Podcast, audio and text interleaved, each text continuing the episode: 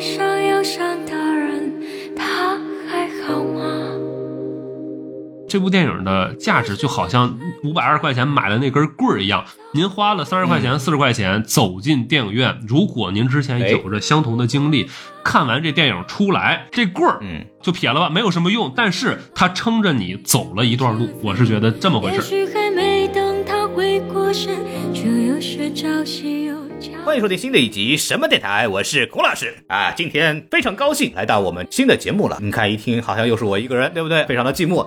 但是没有关系，我今天我跟我的这个主角一样寂寞。今天讲这个电影啊，就是讲一个倒霉催的这么一个呃失去所有知识的这么一个主角的故事。对，然后我们今天讲的这部电影呢，就是这个《宇宙探索编辑部》。熟悉我的人呢都知道，我从两年前呢看过这个电影第一遍之后呢，就开始疯狂的吹。朋友们啊，包括电台的一些主播啊，包括可能前段时间这个电影开始宣传的时候，我群里边的很多听众啊，都听到我在无脑的吹这部电影。这个电影好不容易在这个今年的四月一号呢，终于上线了。呃，那么为了讲这个电影呢，这个我非常高兴啊，因为因为对我来说，这个电影我当时在平阳看的时候惊为天人啊，觉得这个片子非常有趣，然后我就请到了我当时在平遥的时候啊，是二一年的时候，跟我一块儿看这个电影的一位嘉宾来跟我一起来录这个节目啊，他就是我们非常著名的 B 站 UP 主啊，Nobody 啊，让我们欢迎一下。什么什么电台的听众朋友们，大家好，我是孔老师的小跟班儿、啊，对。哎呀，还有没听说过啊？啊，把刚才那个著名的去掉，刚才孔老师说的一切都正确。我们非常怀念跟孔老师一起看电影的日子，期盼着下回。哎，好嘞，是吧？哎，哈哈哈哈好家伙，我要死了是吧？哎，啊，期盼下回啊！啪啪啪啪，请看下集《黑猫警长的故事》。Nobody 呢是一个 UP 主当中我认识的一个著名的来自天津的快板表演艺术家啊，非常擅长用快板的方式来给大家讲一下这个电视剧讲了什么东西。喂，嚯哎，嚯，没说呀这个事儿之前，对，我们要请他来表演一下，哎，没有啊？哎，我板儿都给你准备好了啊。我我没带着。是他，他，他领他，领领他啊！王秘书把三选不是 我后期给你配。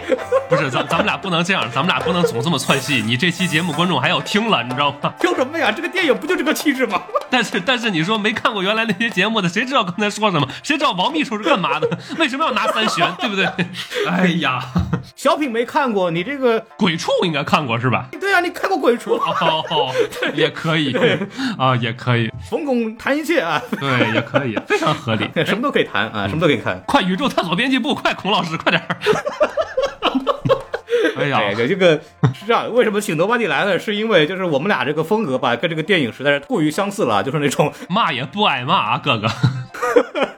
啊，我们回到这个电影啊，哎，这个大型国产彩色宽银幕故事片《宇宙探索编辑部》，是不是这个味儿？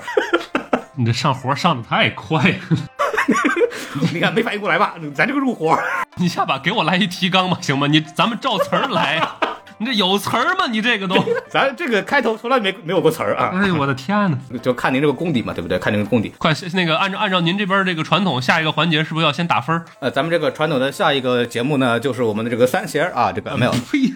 说一下这个电影的信息介绍，哎对不对信息介绍啊，这个。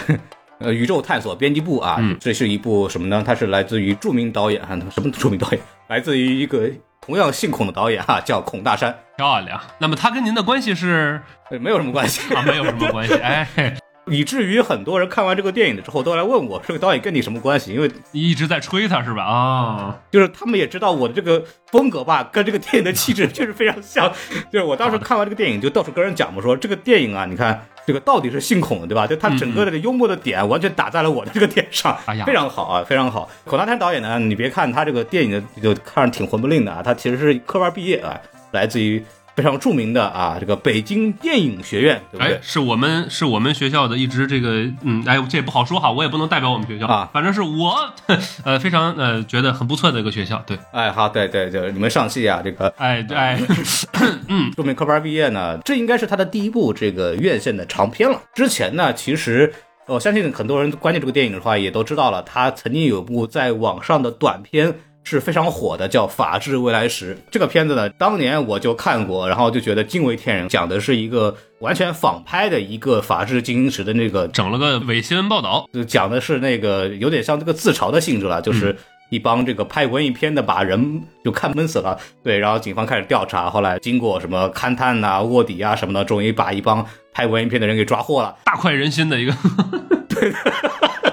真的是对。然后我就看最逗是什么东西，就是那个他们自己嘲讽自己那个拍片的这种状态，比方说说开会，这个下午两点开会，晚上九点钟人才来齐，对吧？把警察等够呛。哎，然后包括那个什么说大家啊讲讲剧本吧，结果这个一整场都没人说话，一会儿就开始点外卖，对吧？也没人理个剧本什么事儿。他那个场景，他都不光是拍文艺片，挪到任何就电视台呀、讨论节目啊、开大会呀，都是这个德行，你知道吗？哎呀，对我们当年那个上社的时候在一块儿就是聊节目呢，那一晚上全是闲班没正事儿，一会儿就该吃饭了 那种，就是那个气质很好玩。包括他最后那个亮点是什么呢？就是警方后来还查获他们电脑里的一些资源，你知道吗？一般来说啊，按照那种拍法呢，哪种拍法？按照这个法制进行时拍法，不是都是有这个扫黄打非很多黄碟嘛，对吧？各种老师是吧？名字就出来了。他那个里边警察这个追查出来那些资源，什么塔可夫斯基对啊，对对，太漂亮。就那种贼离谱，你知道吗？就那种文艺片导演，就那个一本正经的这种搞笑的能力，当时给我印象很深。但是我当时也不知道是他拍的。后来就是这个《宇宙探索编辑部》出来之后呢，然后就听说原来这个导演混整了，开始拍院线片了，就拍出这么一玩意儿来。我说那确实是他拍的东西啊。然后他还拍了一部什么片子呢？叫《少年马里奥的烦恼》。这这我还真没看过。他这个呢是当时参加，我记得是一个什么大学生什么影像节还是微电影大赛什么样的一个奖项。然后他去拍了一个短片，这个短片呢是翻拍的一个非常著名的动画，叫《李献计历险记》。哦，好嘞，你一说翻拍，我想起来了，嗯，我知道了。然后这个片子的一个非常有趣的点在于，就是说本片的监制啊，郭帆导演当年呢也是因为翻拍了《李献计历险记》的这么一个影片。所以说呢，他们两个人呢也是因为这个事情而认识。对，然后本片的一个编剧非常有意思啊，叫张艺通，他同时也是本片的主演啊。编剧兼主演是怎么情况呢？就是张艺通本身是孔大山在平遥电影节有一年认识的一个好伙伴吧。认识之后，两个人就是沆瀣一气啊，搞了这么一个项目。然后当时写完之后呢，找这个演员觉得不太好找，然后孔大山一看这个，就是我觉得您这个形象和气质啊，就非常的吻合啊，啊口音也非常对啊，要不就来就你来吧。这个就自个儿就演了自己扮演了这么一个角色啊。这话就是少跟郭帆学点这种有的没的东西，逮谁拉谁。然后本片的主演呢是杨浩宇老师，啊、也是选了一个非常好的这个形象。杨浩宇老师确实，呃，之前我们大家比较熟悉的应该是这个《龙门镖局》里头那个公叔哎文良公，喜欢演那种就是看上去很油的，但是又很有经验的那种老油子的这种形象。嗯，然后本片呢，就是在这里的就演了那个我们的本片的主角，就是这个宇宙探索编辑部的杂志的主编唐志军。然后我们主要角色介绍完了以后，来说一下一个非常有趣的这个事情啊。刚刚我们讲了，本片的监制是郭帆。郭帆真的是拍了《流浪地球》的时候一点没闲着，还干了点别的事儿。然后当时因为孔大山跟他有认识嘛，然后有一次找他聊天，就有这么一个项目给他看。然后看完之后觉得非常有意思，然后就相当于呃参与的去投资这部电影。本片的另外一个监制王宏伟老师本来也是《流浪地球》的这个剧本顾问嘛，嗯，所以说也是借着王王宏伟本身又是这个孔大山的老师，所以说各种因缘巧合，就是变成了呃两位前辈把这个红大山这部片子给拎了起来。基本上根据导演所说，呃，郭帆包了整个片子的所有的投资，就所有的这种钱啊什么东西的，导演一点没操心，全是郭帆拉来的。这咱真是插一句，郭帆郭导加油，一定要加油！哎呀，这个电影中国的电影工业真的是，哎，靠你了，对，哎，郭帆当年忽悠这个吴京，然后各种弄钱，然后这次轮到孔大山把郭帆彻底用上了。然后本身孔大山在这个之后呢，也参与了《流浪地球二》的 B 组导演，哎，对他后来也是帮着这个郭帆来去做了一些事情，啊，反正是圈内这个非常可贵的这么一个事件吧。对，然后郭帆对这个片子的评价就觉得这个片子确实是中国也需除了《流浪地球》这种啊，就仰望天空的，也需要这种脚踏实地的这种非常飞的片子，所以也是非常支持他去拍这个。到底是脚踏实地还是非常飞的片子？既脚踏实地，是因为它很接地气，但它同时剧情又非常飞，哎，漂亮！哎呀，能解释啊，这能解释，看完都都明白了。这是真是真是什么电台？哎呦，然后完了之后呢，还有一个什么，说一说这个电影的一些故事来源啊。这个这个电影讲啥的呢？这个电影讲的是一个一个这个编辑部以后，他们发现在这个外地呀、就在西南地区有一个外星人的迹象，然后他们就过去调研的这么一个故事。然后本身呢，这个郭帆在这个路演的时候就说了，为什么想拍这个事儿呢？就是他们当时看到那个山东卫视啊，这个 Nobody 应该也知道，我们的地方卫视经常会出那种探秘节目，这个大家也看过《走进科学》对吧？深夜母猪为何啼叫？对吧，就那种东西啊，对。然后哎呦，我你怎么笑的跟什么样的？不是，这他他没没事儿，太好笑了。我想到，而且我想到了刘老师做的那一期，没事儿不重要。刘老师真的，我刘老师铁粉儿，开玩笑。刘老师就适合这种气质的片子。对对，然后就他们看山东卫视有一个纪录片嘛，啊，就是说有一个村儿啊，就是说就见他说有一个村民说，我讲见过一个外星人啊，俺见过外星人啊，我刚想说，你这你得带口音说，这个普通话是不行嘞。你在山东卫视看着嘞，那可不嘛，你说的很有道理，就就吸引一帮记者就过去看的嘛，发生什么事情了，对吧？就过去了。你这这 哎，马老师的事儿啊，对，这马解封了，可以说了，可以说了。好的，漂亮。他不光解封了，还带货了呢。来，继续下一个。你看啊，你也看上了这是？那开玩笑，对对。快山东卫视，快快快！哎呦，山东卫视，对，有记者就过去看去了，村民就是给他展示一冰柜啊，打开来。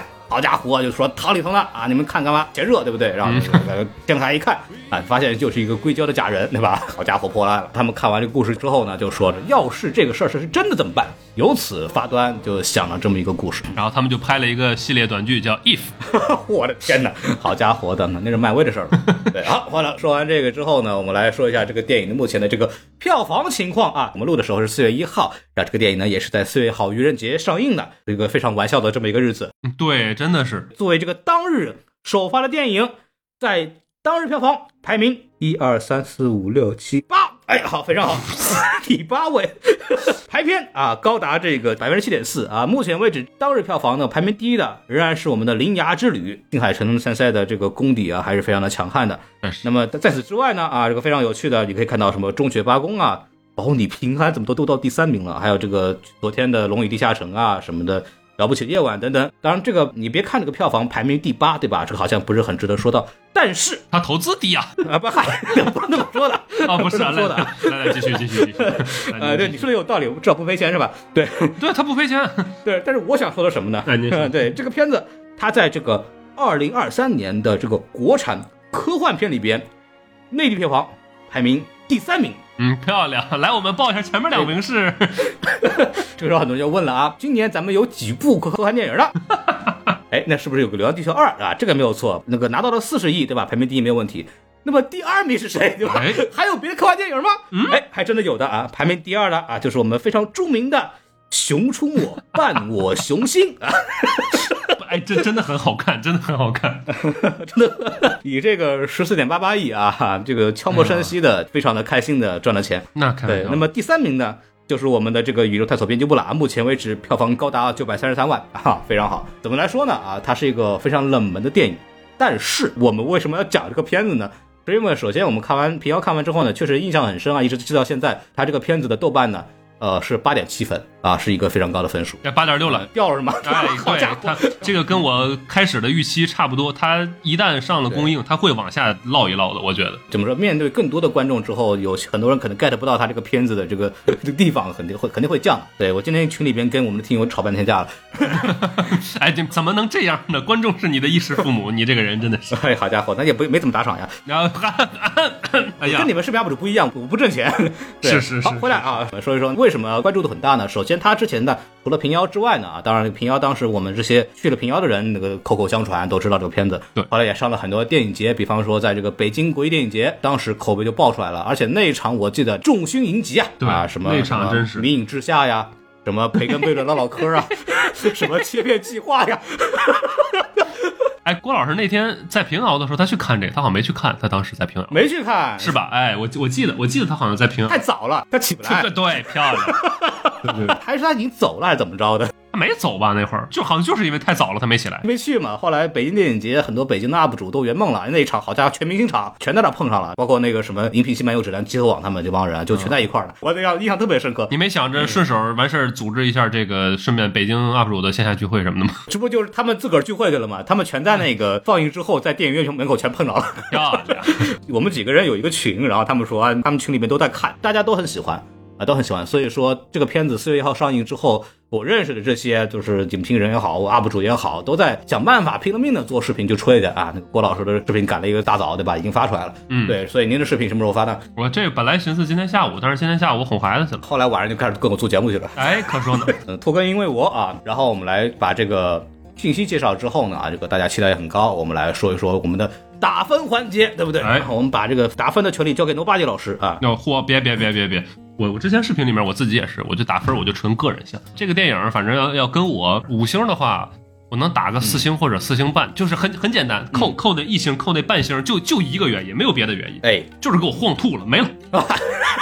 就是不哎呀，很严肃、很认真的说这个问题，就是他这个电影，无论说他所想表达的内核，他所那种对于人生意义、对于人生价值，甚至对于包括说后面带于对于亲情的和解等等等等这些东西，我有多么的喜欢，我有多么能理解。但是，影片中断的时候，呃，这个东西不属于剧透啊，就是他会，因为他整个电影都是手持摄影。基本上都是手持摄影哎。他在中段的时候有有一幕，在这个田垄上，中间躺一个人，左边隔着大概几十米有一个人，右边隔了几十米有一个人。大家去想，就这这这这来回啊摇这个镜头的时候，我只能说摄影老师真厉害，跟焦助理啊跟的真准，没了。然后 就是就从那块儿开始，我整个人就开始要吐了，已经。然后，但是我我刚才其实之前咱们录之前，我跟孔老师还说呢，我说怎么当年在平遥我没有这个感觉呢？我们我们琢磨了一下，可能是年纪大了，你知道吗？然后 对差这两年就对，就就就真的就是，如果说但凡说扣扣个分儿啊，或者扣个大分儿什么的，就扣在他他是真的晃，因为一个电影儿，你终归观众是去看电影去了。当然，我们说解读啊，或者怎么着，你得出来了再解读，你也得先看完这个电影。关键是好些好些人真的是，所以我跟我跟我 B 站那个东泰我也说了一下，我说大家去看，别的先不说，一定在你这个视力所及的范围内，能往后坐往后坐，别奔前面去。对对对。这个这个电影我这儿就是一个四星或者四星半，这个我们一会儿慢慢慢慢再聊。整个感觉、整个意象什么的，我还都挺喜欢的。然后我呢、看了一个底下一个评论，是豆瓣的评论还是猫眼的评论，我忘了。他是这么一句话说：精神状态很好的人应该不会太喜欢这个电影。然后呢，这个问题就来了，就是包括说，正好黄老师刚才也说，说到这个他打分，包括说我说他这个分儿上了之后，呃，他往下掉一掉这个事儿，为啥说之前就有一个预期呢？就是嗯他的整个的这个电影啊，他确实不太大众化，包括说他前期宣传的，他往喜剧那个方向去宣传，他往伪科幻，往这个又往国跟着国番上靠，他确确实实他会给观众一个过高的预期，就是他会吸引来就是很多非这个电，就好像之前那个好几年前了。毕赣地球最后的一 那个我知道了。哎呦我的妈呀，对吧？他会，我我就会担心，尤其他又选了四月一号这么个日子，就就难保有人出来说，哎呀，这个电影出来之后就是愚人节上映，这是骗傻子的，肯定会有这种情况，一就是肯定肯定会有这种情况。咱也不是说说大家不喜欢这个电影就是怎么怎么着，但是确确实实他这个分儿啊或者是什么呀，就会就会往下落落一落。对对，反正在我这儿差不多是一个四星四星半这样一个状态。哎，然后豆瓣里说这个东西非常好，我就是我其实看完之后呢，我也看了一下豆瓣评论啊，这个我看到一个跟我们之前讲的一个非常贴合的东西，不是之前他那个做了一个那个文艺片闷死人嘛，对对吧？当时那个短片里有个台词儿嘛，就是各部门注意。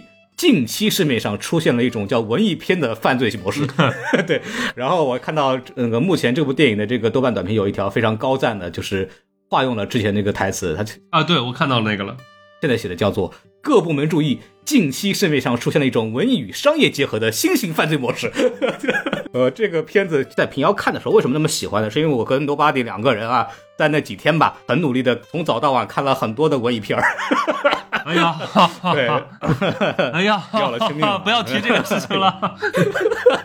我们两个甚至努努力到平遥大冷天儿啊，我们两个人十一点钟从酒店炕上爬爬起来就看着片儿。哎呦，我的天，看完一点了。那大森林拍一分钟啊，我这真的是，哎呀，我就不说什么电影了啊，后来我在份儿上又看了一遍，好家伙的，嗯，漂亮，我的孔老师，哎呦，对对，然后我们看完那些电影之后，啊，不是那电影不好啊，那里面确实有很多真的很不错的电影，就是他们确实是就是那种很纯的文艺片，非常纯粹。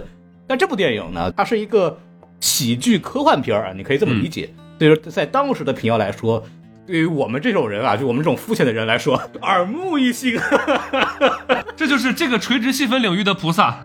对我们两个当时大早上去看的嘛，因为也听说口碑很好，而且是突突然进来的，就是它是那种原来没有这个安排和突然进来的这个片子。嗯我们当时觉得就是得看一眼去，就不看可惜了的。我们两个就大早上相约去看了，结果把我们俩看醒了。对，然后当时觉得确实是非常的提气，他的整个的这个喜剧风格，就喜剧风格，特别是那种八九十年代这个专题片的那个开场，再加上那种伪纪录片的那种专题片那种拍摄方式，啊，给我感觉都是非常耳目一新的。然后他拍的又是一个科幻片儿，然后他最后关注的那个点其实也是非常有意思，那个主角是一个九十年代飞碟热时期的一个科幻杂志的编辑，对吧？然后他是经历过辉煌的，当时很多人采访他说：“对的哎，我们一定会找到外星人的，对吧？”哎，对的，特别好，意气风发。在大众的这个手持摄影设备没有那么高清的年代，他们这批人非常的有市场。对，然后结果他讲的是，在过了二十年之后、三十年之后，然后还是这个人，他还在当那个编辑，但那个杂志已经无人问津了，但是他还是非常的坚持自己啊是有外星人的，还是在坚持他当时想做的这个事情。嗯，光这一点本身就已经非常戳我了，因为他确实带有那种八十年代、九十年代延续的那种理想主义的那种情怀，或者他特别坚持他自己相信的东西的那种感觉，包括又是那种呃唯唯诺诺的坚持理想的老知识分子的气质，这些东西都是我个人非常喜欢的人物形象。然后包括他最后整个剧情啊，就是基本上是一个。你以为它是个纪录片呢？嗯对，结果他后来越走越飞，对吧？后来就真的出现了外星人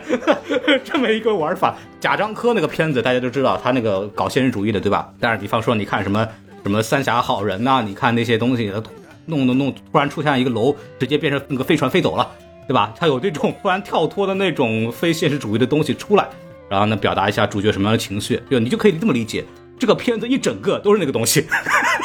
而且整部片子从从结尾来说，它其实是给了这个理想主义者一个很好的结局的，它有一个美好的结局。这个就像孔老师刚才说那种，更容易打动喜欢这种类型的观众。对，所以说那个电影当时在第五届平遥电影节的时候拿了什么？并不容易最佳影片。今年评审荣誉最佳影片、迷影选择荣誉奖、最受欢迎影片奖四个大奖，相当于一个片子把这个所有的这个影片大奖都拿完了。这说明了什么东西，对吧？大家也别装逼，对吧？你就喜欢看这种东西。哎呀，真的就是，哎呀，你不要对着森林拍一分钟了，喂！确实是，大家就是愿意看这种比较有趣的、很好玩的东西。无论是文艺情节，或或者说有有的人，我们我们说的稍微简单粗暴一些，就是呃，看多了电影的稍微一些有门槛的观众和拿观拿电影纯粹当消遣的，也这没有没有没有好坏啊，就是拿拿电影当做一个娱乐产品去消遣的观众。大家都有一个共同点，就是什么东西好，什么东西坏，其实大家是有数的，不是说你那东西我这个怎么样了，怎么样了，我然后一帮大家就就哎呀都说这个好，哎呀怎么怎么着，不是的，大家其实明镜似的都，你这个东西到底好不好？高一个层次的、高一个台阶东西，那还是很明显的。确实是当时在一众的这个文艺片里边，它确实非常突出啊。就我们也非常，我们都是喜欢喜剧的人，我们看的时候觉得非常的在点上。对，所以我给这个片子是直接打五星打满的，就是我对这个片子我没有任何的缺点，它太是我的点了，它太是我喜欢那种幽默方式，嗯，和他的描绘的人物以及他最后的落点，都是我特别特别。呃，在意的地方就是我，我是很惊喜中国有这样的电影会出现的。就问我，我就是五星无脑去看，就是就没有问题的。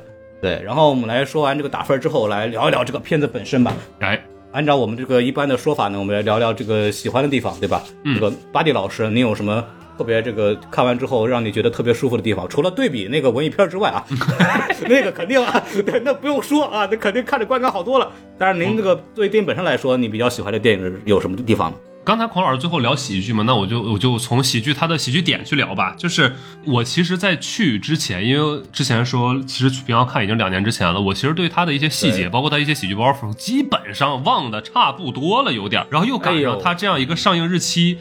我其实是带了一些忐忑去的，我就会觉得这个东西，就像我刚才说那，出来会不会啊，跟他的宣传不太一样呢？啊，对，或者说是当初的那种感受是不是正确，对吧？哎是不是准确？因为当时在平遥，其实它是有一个观影氛围的。无论是哎呀，我们跟我最喜爱的孔老师啊，包括说一些 其他热爱电影的人一块儿去看，因为真的是这样的，你跟呃大家奔着电影节去啊，或者说这个喜欢电影，大家哎，我今天就喜欢看这个，我想看他看孔大山的，看谁的啊，我就奔着这些这个东西来的观众去看这样一个电影，和进到这个院线了，大家开始买票花着钱去看电影的这些观众，他是完全不同的两个氛围。所以我真的在想，说会不会有一些偏差？当然了，今天完全没有这个偏差，因为我那场就我一个人，哎，漂亮，我就没没有观众氛围，你知道吧？哎呦我的妈呀，没有观众氛围。好说回来，说回来，但是在这个基础上，我会发现它确实是有喜剧的点的。它不是说预告片里边的那些喜剧元素就是全部了，不是的。它在每个环节随着递进，它一直都有喜剧的点，而且就是属于那种从从人物身上生发出来的那些喜剧元素，不是那种就是纯粹的拿台词啊，或者对对对拿段子去堆积的，不是的。那那这个我们就要点名一下同期可能上映的另外一个电影，嗯，就会担心它会不会这样。我还没去看，我打算最近去看一下。了不起的夜晚嘛，哎，因为我其实更担心那个电影啊，不重要。来，我们说回来这个，印象最深的一个就是就是他们进到那个乡村里面的时候，去找那个农村那个阿姨，那个您这边 最近有没有听到什么声音啊？啊，我龙大，我龙大。然后他在跟屋里那个女士对话的时候，那边女那边一直在骂街，骂的那个街就字幕都打不出来。这个这个阿姨 一回身，她不知道，她说不知道，而且前面是进行了很多这个好几番的对话的，没有任何问题。嗯，就是这种反差感带来的喜感，蕴含在了那个乡村当中。就是我这两天这两天在看，有一个叫有个作家叫叶欣。就是他会说他自己的创作会有两个视角去看，一个是乡村的视角，一个是城市的视角。那其实，呃，我觉得宇宙探索编辑部在从进入第二章往后的时候，就会带上这两种视角，一个就是从北京杂志社来的这帮人，他们带着城里的，而且是日新月异的，就是我们能够从他这个电影当中看到，大裤衩已经建起来了啊，这已经是非常后面、非常后面的，不，它不再是说纯粹的九十年代，甚至是新世纪，不是的，已经很后面了。那好。他们带着城里的目光，在那种一个繁华的，在国际大都市里面，在那样一个逼仄的小办公室里面，依然在去探寻外星人的这样一个目光，来到了乡村里面，而乡村里面的人又是另外一个视角，就是乡村里面的人看待这个事情是怎么样看的。一开始我们会觉得就是。那个把他们带过来的那个司机，或者说跟其他人串通好了的啊，为了收收钱，因为很简单，他那个是这嘴里面都是钱嘛，对不对？包括说最开始那个宇宙功德箱，对不对？那个才叫 我一直在找寻能够掏出五百二十元的有缘人啊，这个就是乡村里面的人看待这个，带着一些他们的乡土对于神明的敬畏也好，等等等等这种不同的感觉。它是这两种视角的一个碰撞。其实很多的喜剧，或者说我们说一些能够让人反复去看的喜剧，它都是这种人和人之间最根本的这种视角上的碰撞，而不是说简单的去靠一些段子去垒出来。因为呃，如果说你把这个话换成另外一个人说，他也能说，但是你后面再琢磨的时候，你就会觉得这个人他可能站不住。但是在当时那个场景下，两边都是站得住的。就是他的这种点，其实是宇宙探索编辑部里面那些呃，我们说可能需要。真的是大家去呃细琢磨，或者说就是当时你可能也会笑，但是后面你再琢磨一下的时候，也会觉得好笑的这样的一个点。就是导演自己也讲的，就是他当时说他拍那《法治未来时》的时候，就是说我就特别有那个正儿八经胡说八道那种恶趣味。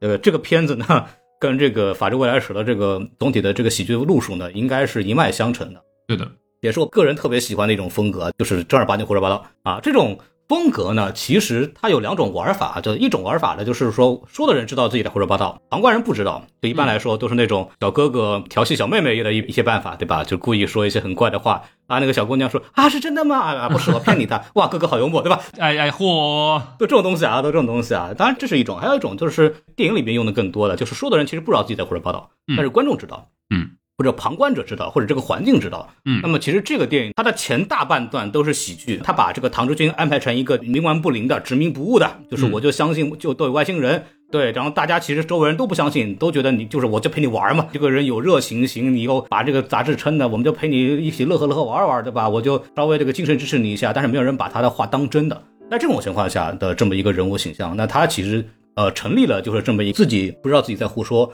的这么一种喜剧结构，对。然后这种喜剧结构，它要要成立的话，它就有一个非常重要的一个点，就是它需要把主角的信念感做足。就我们说杨浩宇老师在这方面的表演是非常非常出色的，就他这个人物的信念感，他的这种。表演的这种方式是很能让大家去愿意相信他是真的这么认为的这件事情。他认为有外星人存在，然后他的这种包括这个剧情给他安排的，就他对宇航服的那种保护，包括之前所谓阿波罗那个太阳神那个那个赞助的那个赞助方，对对对，跟他说说我们要拿一个太阳神那个贴到那儿，然后那个唐志军老师还还说啊，其实根据这个晚期的这个希腊文化的变迁呢，太阳神其实不是阿波罗，对吧？他就是把这个人物。对这个外星的这种执念和对天文池这种信念，对这种信念感，呃，做的非常足，所以说我们就很容易相信他，就说哦，你这个人物就是认为你说的话是真的。然后第二是他要把这个环境做的足够荒诞，人物的高大和环境的荒诞做对比，才能够形成这种喜剧风格。就是你要足够的荒诞，要足够的打脸。那么首先这个电影用了很多的这种伪纪录片的拍摄方式，就是这种非常不正式的。嗯一种非常随意的一种方式，他就组已经把这个整体的电影的风格变得就非常的不严肃了，是的就不正经了。是的，然后再加上他会用很多编排的手法、剪辑手法来去做这种呃设计，呃，来去打打脸。比方说，喜剧有一个非常重要的点叫打破重高嘛，嗯，它里边其实有很多次就是唐志军在那慷慨激昂的说，我们啊要怎么样，我外星人怎么怎么回事，我们要做个多么伟大的事情。他每次唐志军说到一半的时候，都会被打断。对比方说，他们在那个火车上的时候，摄像头面前说啊，我们这个要去干嘛干嘛干嘛。说到一半的时候，哎，先生售货员来让一下，手推车来让他让一下。刚这个完了以后，刚准备又起范儿在那说，突然哗，火车进隧道了。后面说什么谁也没听见，对吧？他用这种方式来去做这种把人物给做下来。还有一个，比方说刚刚你提到的那个功德箱那块儿，我们早就知道那是假的。为什么他那个摄影机啊，专门啊去瞄了那个代替观众的视角来去看那个周围环境，对吧？就看到那个这个农村大哥的床上啊，啊，十万个为什么？对 对，十万个为什么，说一看就不靠谱，对吧？就您这个科学水平啊，您这还弄外星人呢，对吧？他有这种东西在里边，就是很快，唐志军的一本正经的在去看这个东西之前，他就已经通过这种镜头去扫，已经把那个东西给点出来了。他通过这种方式，就很好的把这个唐志军每次把他一弄起来，啪给你打掉。那这种方式就把这个这个胡说八道这个劲儿就给彻底弄出来。就是我们大家都前期都觉得啊，这是一个就是一直在打破他的这种正儿八经的形式感东西的这种讽刺的方式去玩的。包括他还有一些，比方说。用一些剪辑的方式，比方他不是有所谓的唐志军和就艾丽亚演的那个大姐两个人的一种互相的剪辑的那种戏，对，两个都在采访嘛，然后他会把他们两个人这种对话通过蒙太奇的方式给接起来，然后变成另外一种互相打对台的这么一种句式。对啊，这种喜剧手法他都玩的挺溜的，这些都不是一些现场包袱的方式，他都通过镜头语言也好，通过一些剪辑也好去玩的的这么一种方式。还有一个点就是我我沿着黄老师刚才那个说，就是他是用了很多导演的技巧，包括说一些视听语言的方面的东西，就比如说他在那个从 NASA 官网上面查了这个、查了这个消息之后，他召集众人开了个会，完事儿包括哎让那个大姐说你先不你先不要出声音，那边 OK。这个时候我们能够听到就是在背景当中有一个话内音响的来源，就是隔壁的那个、呃乐团在练曲儿，在练友谊地久天长。整个儿 就是这首歌呢，它按照常理来说，它不是一个适合于此时此刻的一个背景音乐。但是，就是他这个时候采用了这样一个话内音响，他没有用一个话外音响去配，就铺一段这种哎非常适合此时渲染一些情绪啊，或者说怎么样的一个，嗯没有没有，他就是他就是用的一个隔壁乐。当然，我们说了，这个乐曲也是导演自己选的，对吧？那为什么要嗯选这样一首歌曲？就是跟当前的场景完全不一样的，就还是一个是为了突出它的荒诞感，然后另外一个我觉得还有一个就是、我我我反正当时啊，那个我我觉得这个可能有一些些过度解读。我觉得像阿丽亚演的那个大姐呢，就这么多年了，这么长时间了，还能跟着老唐这跑那跑，而且说实话，无论是他之前卖天文望远镜被坑啊，被什么这那那这的，嗯，这友谊也太地久天长了。我跟你说，确实是。就真的对，他俩没有什么额外，就是我在全片当中没有渲染出来这个大姐对他有什么别的感情，没有的，没有就纯粹的就是你说同事也好或者怎么着也好，但是就这么老些年呢，而且这个大姐其实自己也有买卖，就是自己有有有有一摊的生意，卖眼镜的嘛，啊，对，卖眼镜的嘛。但是我们讲话了，从卖天文望远镜到卖眼镜，听上去也非常合理哦。我觉得呢，这个地方一个是这首歌跟他当时那个场景的反差，他的荒诞，但是另外一方面，我觉得这个可能真的就是过度解读啊。反映了也是他就是老唐和同事之间，尤其是大姐之间这个关系，我觉得也是一个小小的隐喻。那我就我就先说这一个点。你刚才还有一个什么点我给忘了，不重要，后面想起来再说吧。就这么随意啊，咱们这节哎，对，什么电台这？什么玩意儿？这个，呃你说到这儿的话，其实你要往外讲的话，还有一个比较有意思的，就是拍摄的方法嘛。我我刚刚老说这个这个所谓伪科幻片、伪纪录片的这种玩法，就首先啊，就是我这个年纪的，就是九零后啊，其实小时候都看过那个电视台专题片，对吧？甭管是您说那个什么《东方时空》啊，嗯，或者是后来那个比较火的《法制进行时》啊，这种，对吧？都是那种电视台的那种专题片的那种拍法。啊，往往呢，编导啊，因为他实力很强，经常能搞出那种商业片的玩法，情节跌宕起伏，对吧？但它还是一个专题片玩法。那么专题片啊，有一个非常重要的这么一个特点呢，是因为首先它的这个机动性强啊，然后第二呢是它这个经费很低，嗯所以说呢，一般来说呢都会使用单机位的玩法，就是一个摄像大哥扛摄像头跟人跑吧，对吧？这个电影呢，它就采取了一个这个全片只有一个镜头，只有一个机位。大家如果对这个老的专辑片没有印象的，大家可以去回忆一下，有一个著名的节目叫。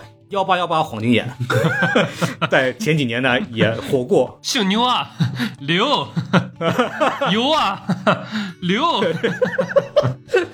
我还有那个小吴的那个那个眉毛嘛，对吧？啊对这个大家应该都有印象。对，这些当时都出圈了嘛。然后他们其实拍的也是也是完全用的这这么一种方式，只有一个镜头，但是一个镜头它有玩法啊，也玩出花来了。那首先就是这个电影呢，其实大量的用到一个手法叫跳切，嗯啊，这个跳切大家。这个学过电影史都知道，这个是由这个 我们的著名的这个新浪潮的发起人戈达尔老师率先使用的这么一种剪辑手法，在那个电影叫《精疲力竭》里的，对吧？当然，在这个片子里边频繁使用跳切呢，它既合理啊，又有这个艺术表达啊。首先，它为什么合理呢？它单机位，对吧？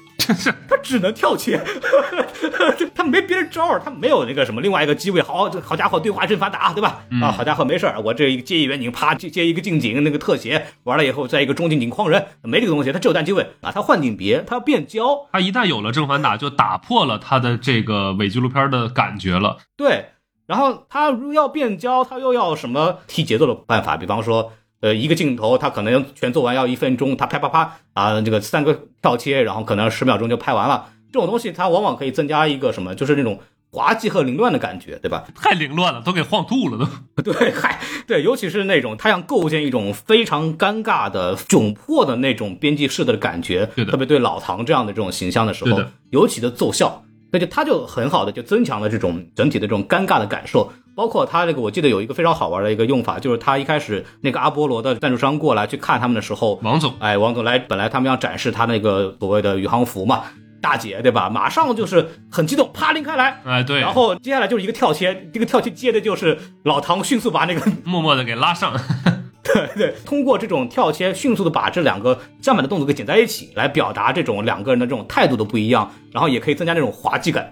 对，这是一个跳切一个非常好的使用。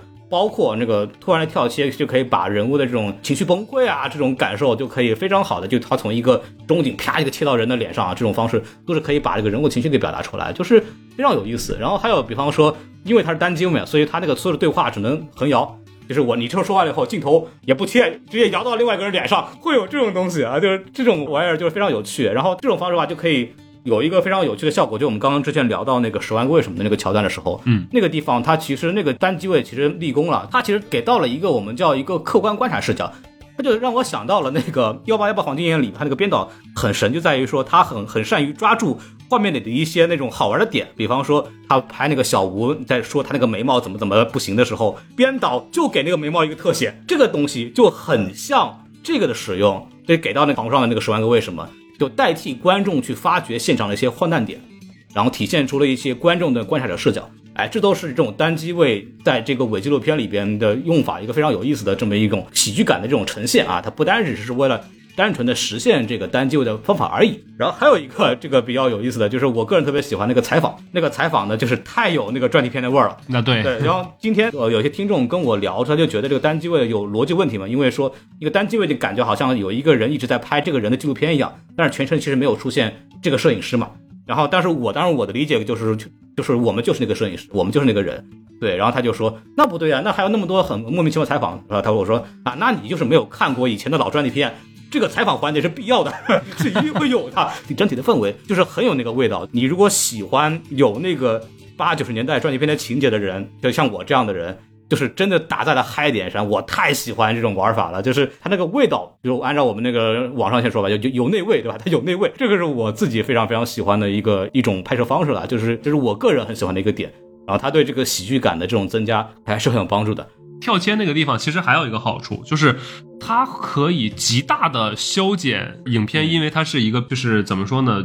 商业加文艺片的结合了，它能极大的消减文艺片那种长镜头带来的枯燥感。说白了就是，你观众大部分的观众还是要去看的，他没有功夫去细品。大家可以去想，如果说那个镜头完完整整的去呈现，大姐走到那儿把帘子拉开，嗯，然后唐老师原地站在那里，看一看，嗯把窗帘再拉回来，嗯完事儿，大姐再气愤的拉开。这个镜头，因为这个镜头它是有内容的，就是它不是纯粹的，就是一个帘子，它还是有两个人，它有人物关系，它有一些场景调度，它还可以。但是在这个情况下，如果它它作为一部院线电影，如果它完完整整的把这个这个镜头这么长拍上去，很要命。嗯，但是他跳切了，哎，就会好很多，会真的会好很多。因为像刚才孔老师说，说无论他是手持也好，或者怎么着也好，他会有一个核心的问题，就在于说影片的预算它确实就那么点儿。嗯，无论说孔大山之前自己拍那个学生作品啊，或者怎么怎么着也好，一般新出来的新手导演他拿不到那么高的预算，在这种情况下，他只能去想各种各样的花样来把自己的内容呃充实起来。说白了，就是在单位时间内能够给观众足以不让观众分心的内容，无论是他的拍拍摄手法还是说其他的东西，对，所以跳切在这个方面其实帮助很大。然后，但是像广尔刚才说那个，就是他。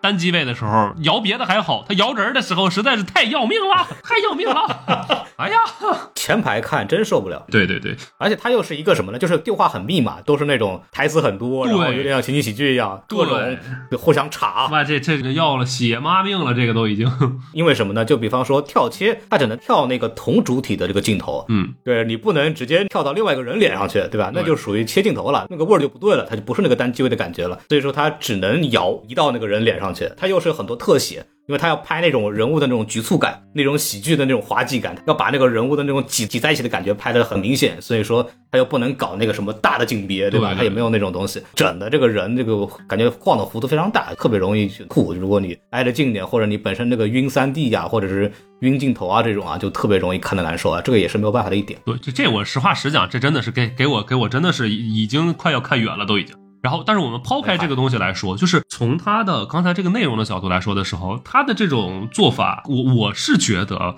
能够把荒诞感拍得更更明显一些，或者更突出，就这种伪纪录片的形式，或者这种手持摄影的形式，它能够让那种荒诞感更清晰。我觉得，嗯荒诞的这个东西，其实喜剧从最开始，无论说它是是就是从从古希腊喜剧时期开始。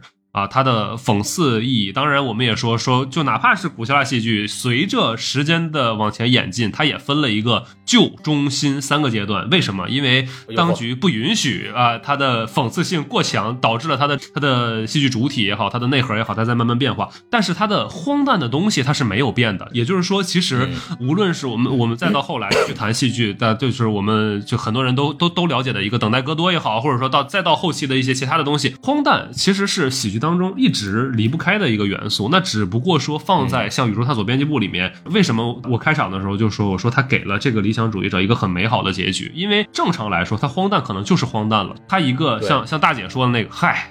他以为自己是个科学家，其实就是个民科。对还带了一个儿化音啊！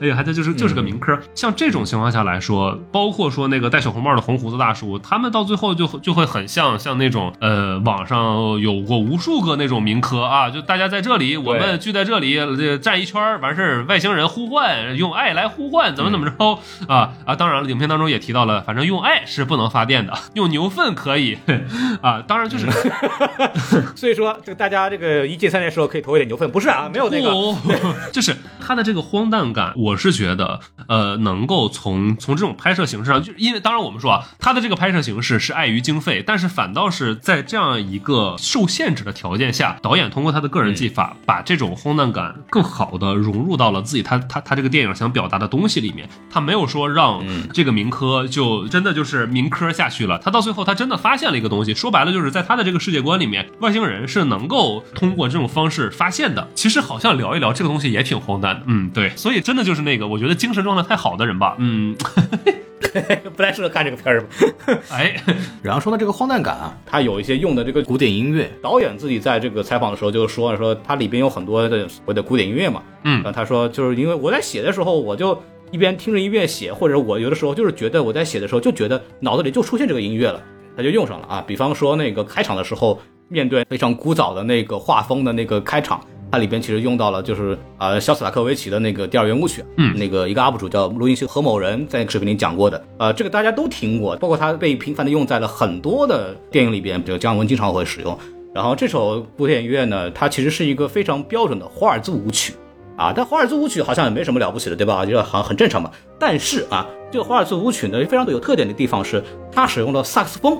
这种在当时来说是属于我们就说爵士乐的这种呃音乐啊。爵士乐在刚出来的时候呢，被古典创作者认为是离经叛道，说你怎么能用这种黑人音乐呢？对吧？这个非常的这个不庄重。哎，对，但是这个我们那个肖斯塔科维奇呢，就是偏偏的在这首乐曲里边使用了萨克斯风，在当时来看非常非常新的一种作品，就显得这个。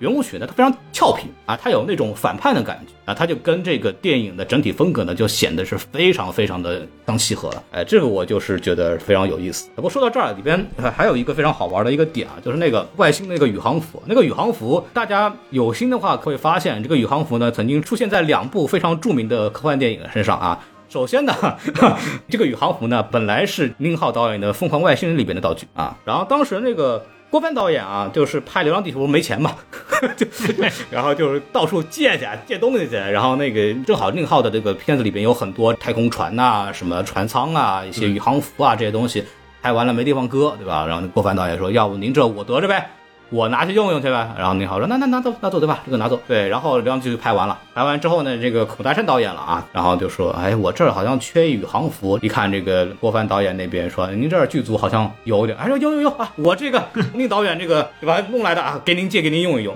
然后那个孔大山就说啊，那既然衣服都拿来了，要不您人也过来用用吧。然后那个客串的那个环节叫那个叫《流浪的球》嘛，郭帆和宫格尔两个人客串的，就是借着这个衣服的名义，就把那个两个人一块后来演了一段，就顺便写了这么一段东西，把他们骗过来客串了啊，非常非常有趣的这么一个环节了。这个真的就是大姐说那个，这个你有钱买不到的，得有关系，那对。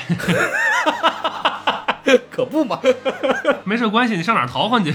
呃，一个宇航服看出了我们这个三部这个科幻电影的传承啊！哎，嚯，对，这简直是非常的有意思了。嗯，我是真的觉得，就是大家，当然这个无论是他从他的排片也好，或者说他就是我我们刚才说的那种，他上映之后会这种这种口碑也好，这个电影他真的要挑一些人，不是说区分高级不高级啊，不是的，我我是真的觉得，就是首先大家得就是像刚才孔老师那样，就是他得一个是对那个年代有好奇。反正再有一个就是，我是觉得可能带着一点在现实生活当中不好实现的理想主义。呃，我我之前在聊那个什么的时候，说那个咱们去平遥看的时候，包括我这次看的时候，我说喜剧要挑一个观剧氛围。其实我觉得还有一个问题是，喜剧要挑一个。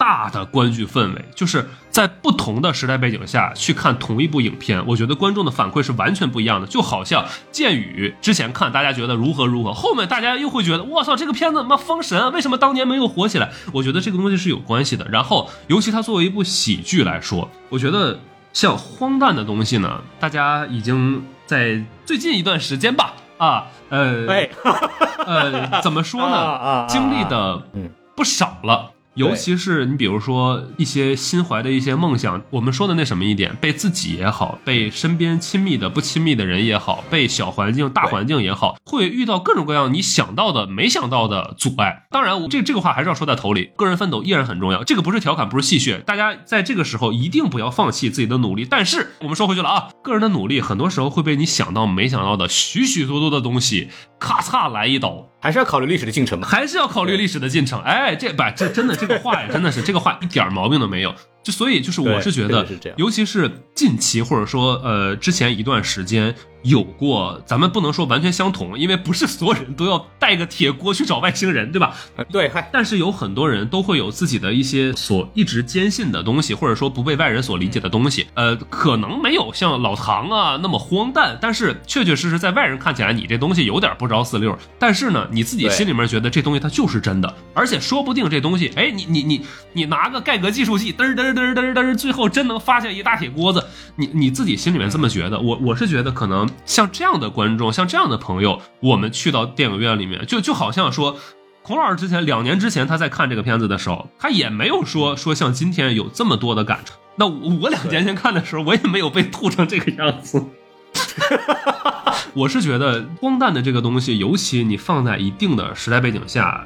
去看，包括说有有了一定的诶个人经历的时候，再去看这个东西的时候，你可能对这个片子的感觉会和其他的我们说呃最近可能更顺风顺水啊，或者说心态比较好的朋友们去看，我觉得是完全是不一样的。对，这是我关于这个影片荒诞的一些个人小想法。对。有的人会形容说，这个唐志军就很像那个唐吉诃德嘛，他都姓唐，对吧？都是老唐家的人。嗨，都是唐。包括那个导演自己也说嘛，因为这个英语名字叫 Journey to the West，哎就是《西游记》，哎对？吧？然后导演就说这个唐志军就是唐僧，就是抱着一个信念，带着一帮人，那做一件看似不可能完成的事情。而且他们俩还都骑了个驴，啊，对，还都骑了个驴啊，就骑一只猪哇，啊漂，漂亮！称往向称南北角瞧见 了，有一个外星人，咱俩能唱完剩下的节目，你知道吗？唱一个半小时没问题、没问。题，这个 反正哪也不挨哪儿，你再唱第二遍肯定没有了。这种传统相声，我也唱他没歌词啊好家伙，什么传统相声？回来说什么呢？刚刚你说的那个点，其实就引到了我之后想聊的这个部分了。哎，你看看咱这配合，你这我这都照词儿说的，你知道？哎，好，我看第一、第二遍的时候，其实截然相反的两个感受。嗯，就是我第一遍的时候，刚刚也讲了，因为我们总体在一个文艺片闷死人那个环境里边，哎对吧？我们看这个片子的时候特别高兴啊，各个包袱啊都是那个什么笑的四仰八叉，那个 斗四角那个大包袱，对吧？看特别乐，这么一个感觉，带劲儿。看完之后，但是我今天去看的时候。我看完是哭得出来的，我是真的哭了，就是特别难受的哭得出来的。哎呦，第二遍我看的时候，其实喜剧那个部分我已经不会让我再笑得那么开心了，因为我大概已经知道那个风格了嘛。反而后面那部分，就是当他所谓的这个外星人真找着了啊，就他从一个荒诞的这个故事变成一个真事儿的时候，嗯，整个电影的这个性质也发生了非常神奇的转变。对的，它突然变成一个严肃文学，你知道吗？对就是一个是这么一个事情。然后那直到我们后来知道为什么老唐对这个找外星人这件事情那么的执念，是因为他的女儿问过他一句话说：“爸爸，人活在这个世界到底意有什么意义？”对吧？对还有个背景就是他女儿抑郁症自杀死的。那么很有可能这句话就是他女儿问他爹的最后一句话，因为他说发了个。发了个消息，对对对，对，那个手机老老唐一直没扔，然后那个大姐不说了一句嘛，那个听说这个病啊是遗传的，对，所以就增加了老唐这个人物的这个信念感。他就说我一定要找到这个问题的答案。那他通过什么样的方式来找到这个问题答案呢？就是寻找外星人。他本来年轻的时候找外星人，可能当时是因为他是一个科幻迷，一个外星人迷，又是一个杂志的编辑，他有这种信念感等等等等。嗯，那么中后期我们通过这个东西出来就知道，他后来为什么二十年后甚至三十年后，众人没有一个人相信外星人的时候，他还在坚定的去，就是自己生活已经完全不过了，就是我什么都顾不上了。家里家徒四壁，杂志也没人买，就编辑部也没人，然后钱也弄不着的那种情况下，我为什么还要坚持做这个事情？他就是为了给那个女儿一个答案，所以他最后问那个孙一通跟外星人有连接的那个小孩，问了他这句话说：如果你看到那个外星人了，你能跟他们沟通的话，你能不能替我的女儿问出这个问题？对，然后到那儿我就绷不住了，他的所有的执拗，他的所有的这种不被我们理解的这种荒诞的行为。一瞬间有了答案，那么他整个电影的这个基调一下子就发生了改变。导演的这种后期的浪漫主义的处理方式，然后我们一下子就可以理解了。就本来他从一个很现实主义的这种不相信这个外星人的这种拍法，喜剧式的、嘲笑式的、讽刺式的玩法，他扭到这个浪漫主义的这种结局，照理说他很难扭的，但他通过这种老唐这种方式。一下子把这个剧情的这种风格就扭过去了，嗯，然后我同时就看的就是呃非常的难受，就是杨宏宇演出了一种他既内心坚定，但是他又小心翼翼。他的这个小心翼翼，往后说，就是他为什么要小心翼翼？他所坚持的东西，周围人慢慢的，就是哪怕说他办公室里那些人，他其实也都清楚，他们心里面呢没有说多认同他的这个观点。而且这个东西到后面会演变成一种更可怕的情况，就是不是说周围的人都不支持你，而是到后来的时候，你说那些深夜他盯着雪花点看的，他看宇宙余晖的那些深夜的时候，你说老唐有没有对自己产生过怀疑？我觉得是有的，嗯，我觉得老唐肯定是有的。当然，然后在这个基础上，他真的是一个，哎呀，我就信有外星人，我这盖革计数器，我这嘚儿嘚嘚，我就能知道外星人在哪儿。他现在。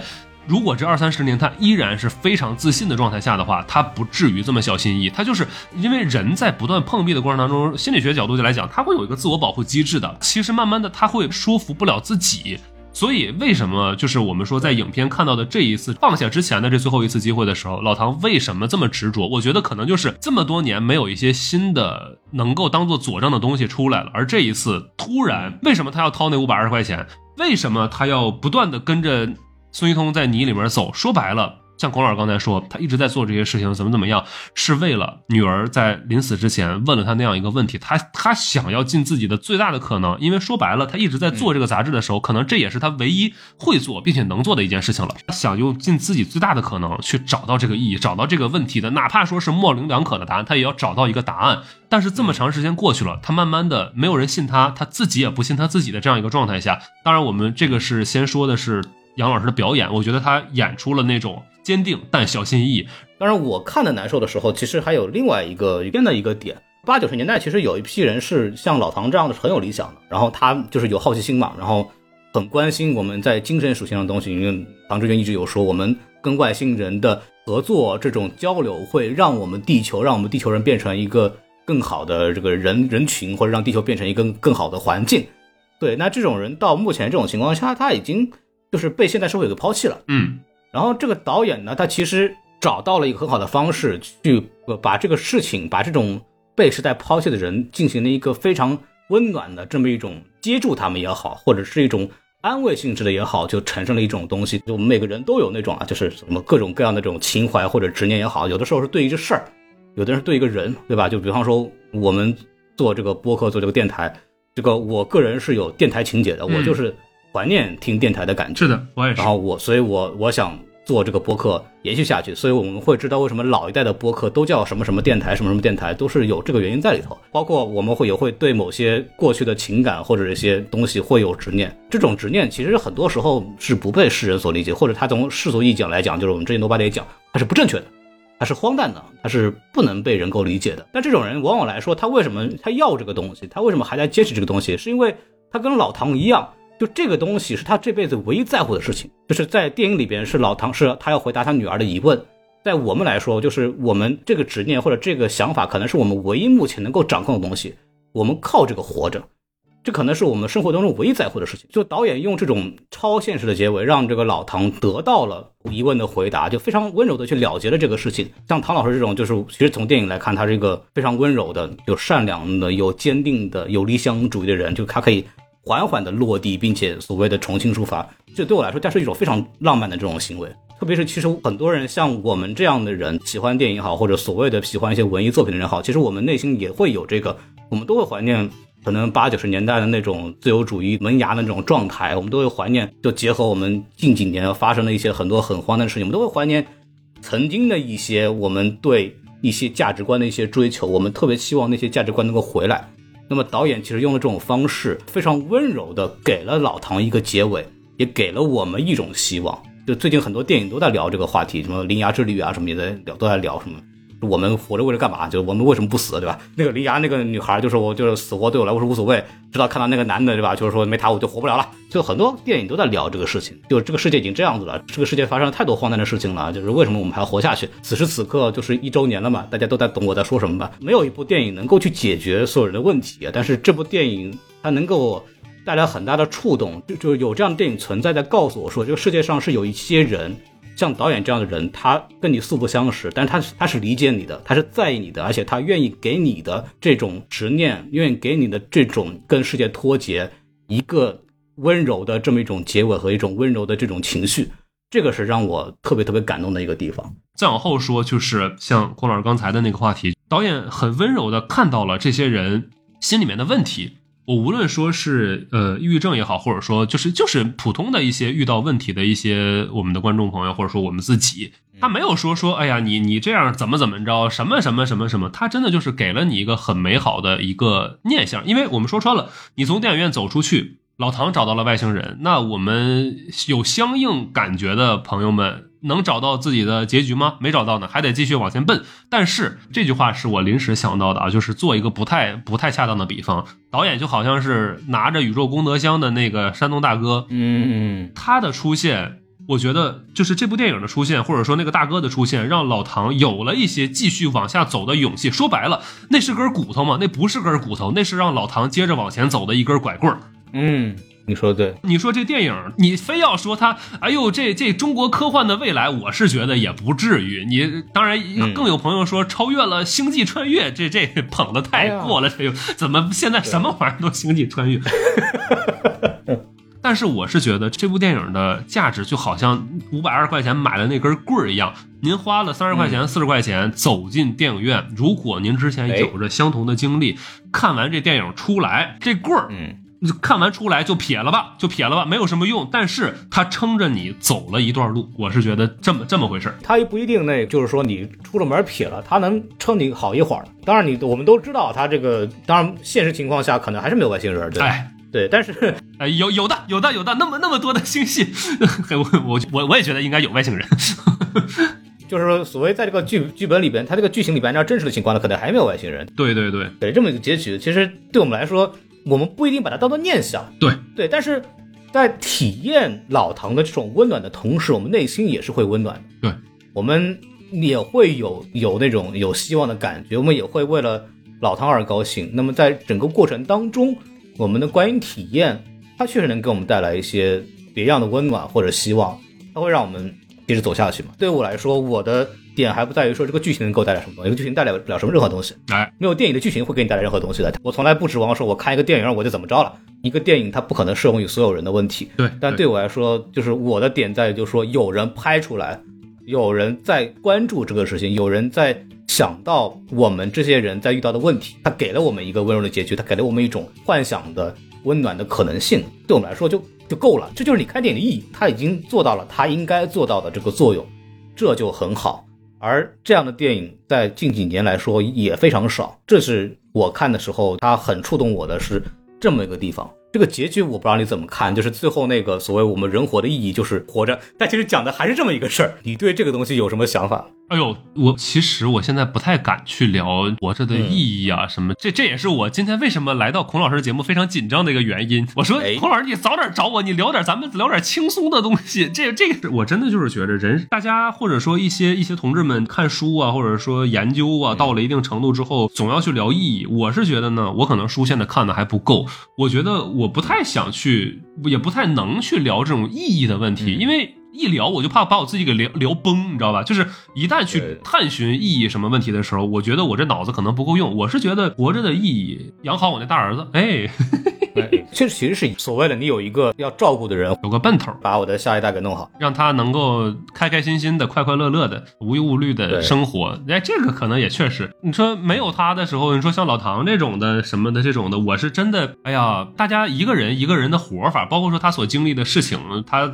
我们所经历的事情，能不能去评价人家这玩意儿？咱们刚才聊了那些话题之后吧，现在我更不敢说了。看的时候，我就觉得，就到后来，其实所有的片子所谓聊人活着、人存在的意义的时候，都会弄到变成就是先活着嘛。嗯，先活好，而且得，嗯，活着本身它其实就是意义，就是你存在本身就是意义。哎，这个就像那个，就最后那个贺词，我专门记下来了，我觉得特别好，就是在这给大家念一下。我觉得这个其实是一个很好的回答这个问题。所谓的这个事情了结之后，去他那个外甥去那个结婚的时候，他要到那个婚礼上，然后作为家长，然后那个司仪就请他说，那您作为舅舅得说两句话。嗯，然后他就说了不止两句。好，那个台词我专门记下来了，我一边听的时候一边在流眼泪，就那个台词这么说的。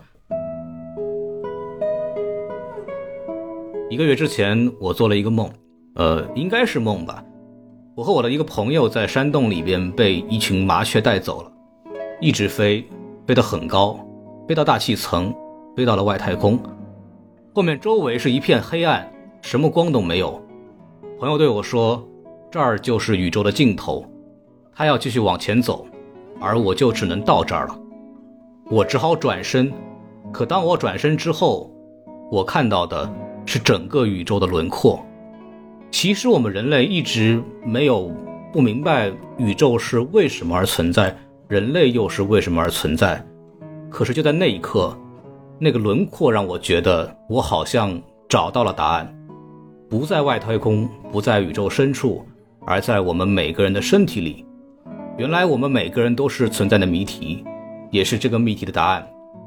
后来我就把我看到的宇宙的样子。印在了我工作的杂志社休刊前的最后一期的封面上。那个轮廓让我觉得，如果宇宙是一首诗的话，我们每个人都是组成这首诗的一个个文字。我们繁衍不息，彼此相爱，然后我们这一个个字又变成一个又一个的句子，这首诗就能一直写下去。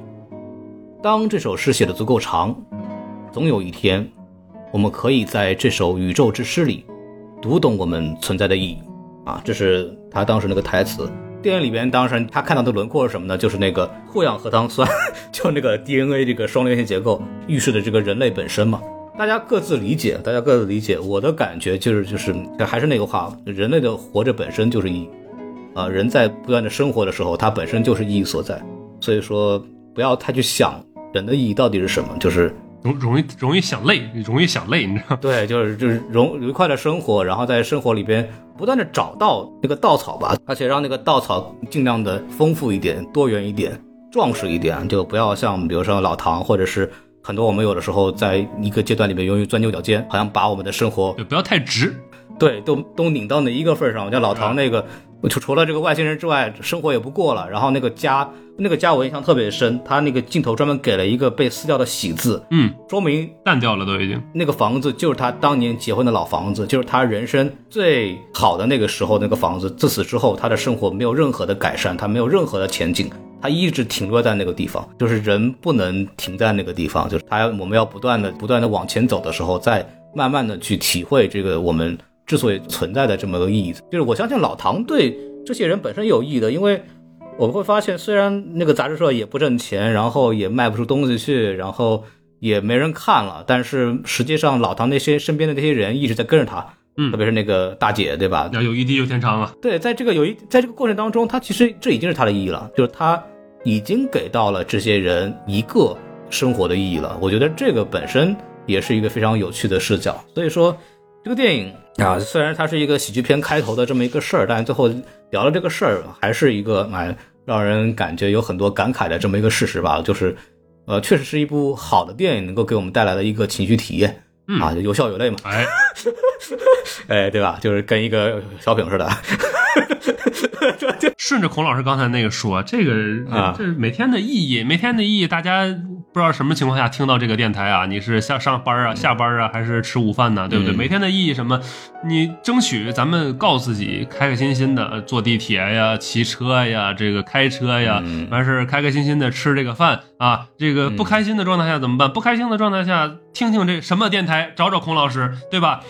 听完就就可能就更不开心了。哎呀，哎呀，听完我的意义是什么？为什么我的人生能够到听这个电台？我什么时候能能找到他？我把他打一顿。我为什么不去听 Nobody 对吧？别别别别，那那就更抑郁了，那就那就直接抑郁了，那就算了算了算了。那个都是听天津快板，对，就真的真的就是每天开开心心的活着，完事儿开开心，尽量开心。为什么？你开心一天，不开心一天，这是老话了啊。完事儿，哎，这最近看一句话就是，情绪不能解决问题，只能制造问题，对吧？就是遇到事儿，对吧？这这那那这的，咱们这个每天意义，每天意义就是告告自己，明天要开心。今今天的意义就是告自己，明天要开心。明天意义就是告自己，后天要开心。不开心了，来找孔老师。哎，那活不活的，乐呵乐呵得了。你看怎么说呢？就聊到目前这个为止啊，其实归根结底一句话，就是这个电影啊，其实在告诉我们啊，就是我希望每个心怀梦想的人，希望每个。坚持理想的人，希望每个有执念的人能够被温柔对待。哎，我刚想说，都能被温柔以待。哎呀，多么美好的梦想！对，这个是这个电影试图在告诉我们的一件事情，也是这个导演是不是在做的一件事情吧。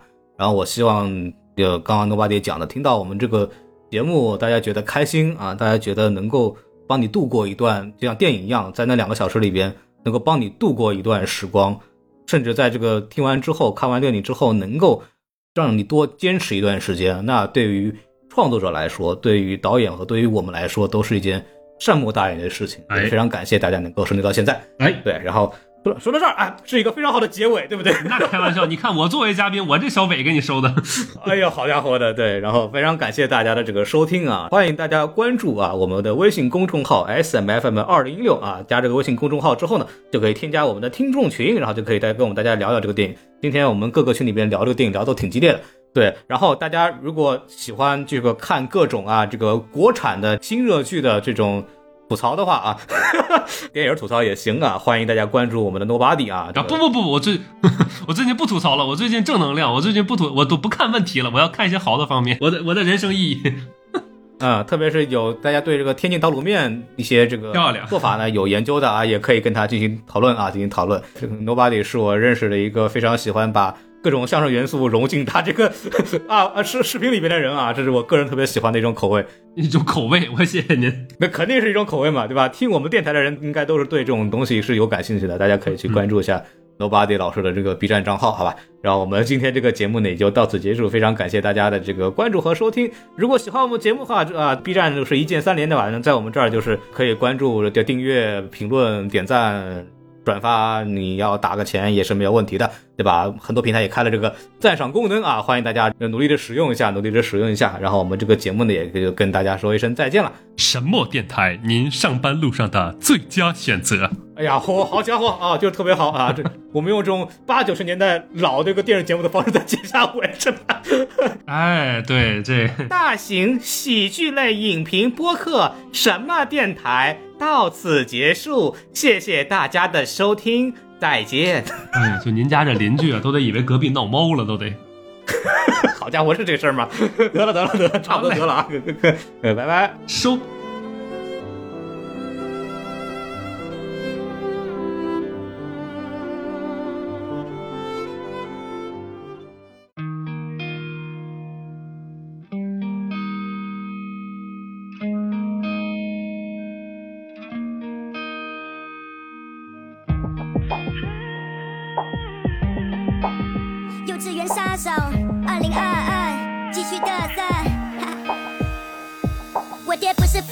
只能拼实力。你不能改变环境，最多只能改变自己。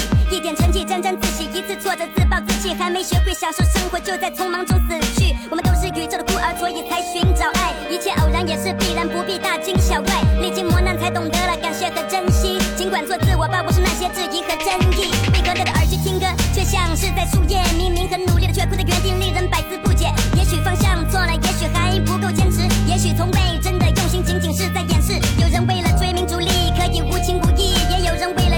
诺，可以坚定不移。抛弃自跌落到谷底，一贫如洗，别再熬夜了，你根本病不起。我多想就此远走高飞，不再是从前的胆小鬼。只要尚未被彻底